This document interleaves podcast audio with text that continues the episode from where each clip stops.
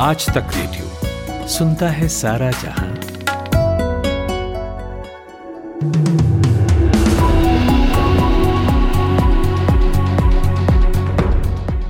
मेरा नाम सूरज कुमार है और आप सुबह दस बजे का पाँच मिनट सुन रहे हैं। प्रधानमंत्री नरेंद्र मोदी और केंद्रीय गृह मंत्री अमित शाह आज गुजरात दौरे पर जाएँगे और राज्य के कई हिस्सों में सार्वजनिक समारोह में भाग लेंगे। इस बात की जानकारी राज्य सरकार ने दी है। गुजरात में इस साल के आखिर में विधानसभा चुनाव होने हैं। नरेंद्र मोदी आज सुबह दस बजे राजकोट ज़िले के जसदण तहसील में अटकोट गाँव में पटेल सेवा समाज द्वारा निर्मित एक अस्पताल का उद्घाटन करेंगे। ब्रिक्स सम्मेलन के दौरान प्रधानमंत्री नरेंद्र मोदी, चीन के राष्ट्रपति शी जिनपिंग और रूस के राष्ट्रपति व्लादिमिर पुतिन एक साथ वर्चुअल मंच पर दिखेंगे। सूत्रों के मुताबिक 24 जून को ब्रिक्स सम्मेलन प्रस्तावित है। रूस यूक्रेन जंग के बाद यह पहला मौका होगा जब रूस, चीन और भारत किसी मंच पर एक साथ दिखेगा। राज्यसभा चुनाव को लेकर एक और जहाँ झामुगो ने कहा है कि वह अपना उम्मीदवार खड़ा करेगा। इसके बावजूद कांग्रेस ने अभी आस नहीं छोड़ी है। कल दिल्ली में कांग्रेस की बैठक हुई, लेकिन उसमें कोई निर्णय नहीं हुआ। कांग्रेस को अभी भी झामुगों के सीधे जवाब का इंतज़ार है। पंचायत चुनावों की आचार संहिता लगने से ठीक डेढ़ घंटे पहले मुख्यमंत्री शिवराज सिंह चौहान ने पंचायतों के लिए एक करोड़ के इनामों की घोषणा कर दी है। इसमें निर्विरोध निर्वाचन सिर्फ़ महिलाओं की पंचायत होने के साथ साथ विकास के काम करने और आधारभूत सेवाओं में अव्वल आने वाले ग्राम पंचायतों को पाँच लाख से लेकर पचास लाख रुपए तक मिलेंगे।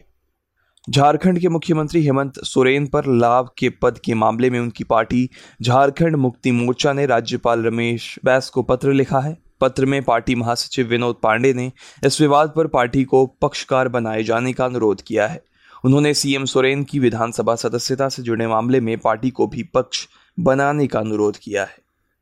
मद्रास हाईकोर्ट ने कहा है कि अलग हो चुके दंपत्ति के बच्चों की अभिरक्षा देने के मामले से निपटने के दौरान उनके कल्याण और भविष्य को सार्वधिक महत्व दिया जाना चाहिए।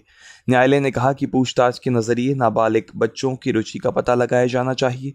अदालतों से यह अपेक्षा नहीं की जाती कि वे केवल याचिका और जवाबी हलफनामे में लगाए गए आरोपों और प्रत्यारोपों के आधार पर नियमित रूप से नाबालिग की अभिरक्षा प्रदान करें। नोएडा के थाना फ़ेज़ टू इलाके में कल रात 10 बजे एक एटीएम में शॉर्ट सर्किट से भीषण आग लग गई। देखते ही देखते एटीएम में लगी आग, कुछ देर में पूरी बिल्डिंग को अपनी जद में ले लिया। आग पर काबू पाने के लिए दमकल की चार गाड़ियाँ लगी हैं। आग पर काफ़ी हद तक काबू पा लिया गया है। फ़िलहाल किसी के हताहत होने की खबर नहीं आई है।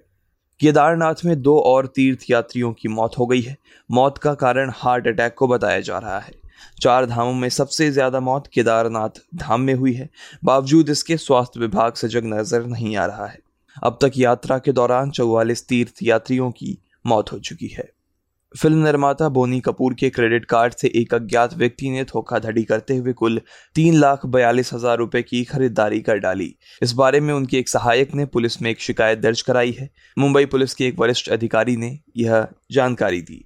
आरोपी ने कपूर के क्रेडिट कार्ड का विवरण और पासवर्ड हासिल कर 9 फरवरी को ऑनलाइन खरीदारी की थी।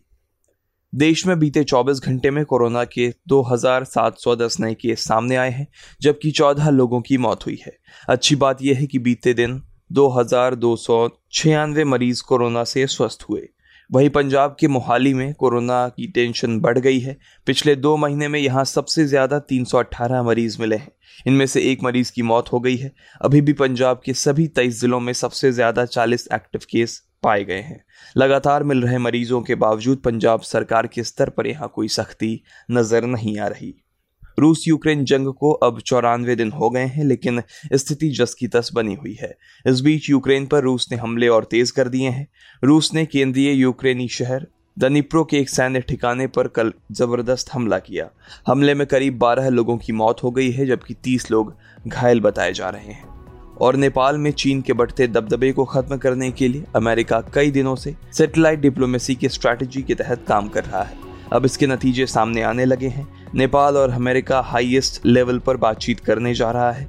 नेपाल के आर्मी चीफ प्रभु राम शर्मा जून में अमेरिका जा रहे हैं। इसके कुछ दिनों बाद प्रधानमंत्री शेर बहादुर देउबा वाशिंगटन पहुँचेंगे। यह बीस साल में नेपाल के किसी प्रधानमंत्री का पहला अमेरिका दौरा होगा। तो ये थी सुबह दस बजे तक की बड़ी खबरें। हम दोपहर एक बजे और शाम चार बजे आपसे फिर मुलाकात करते हैं। आज तक रेडियो सुनता है सारा जहाँ।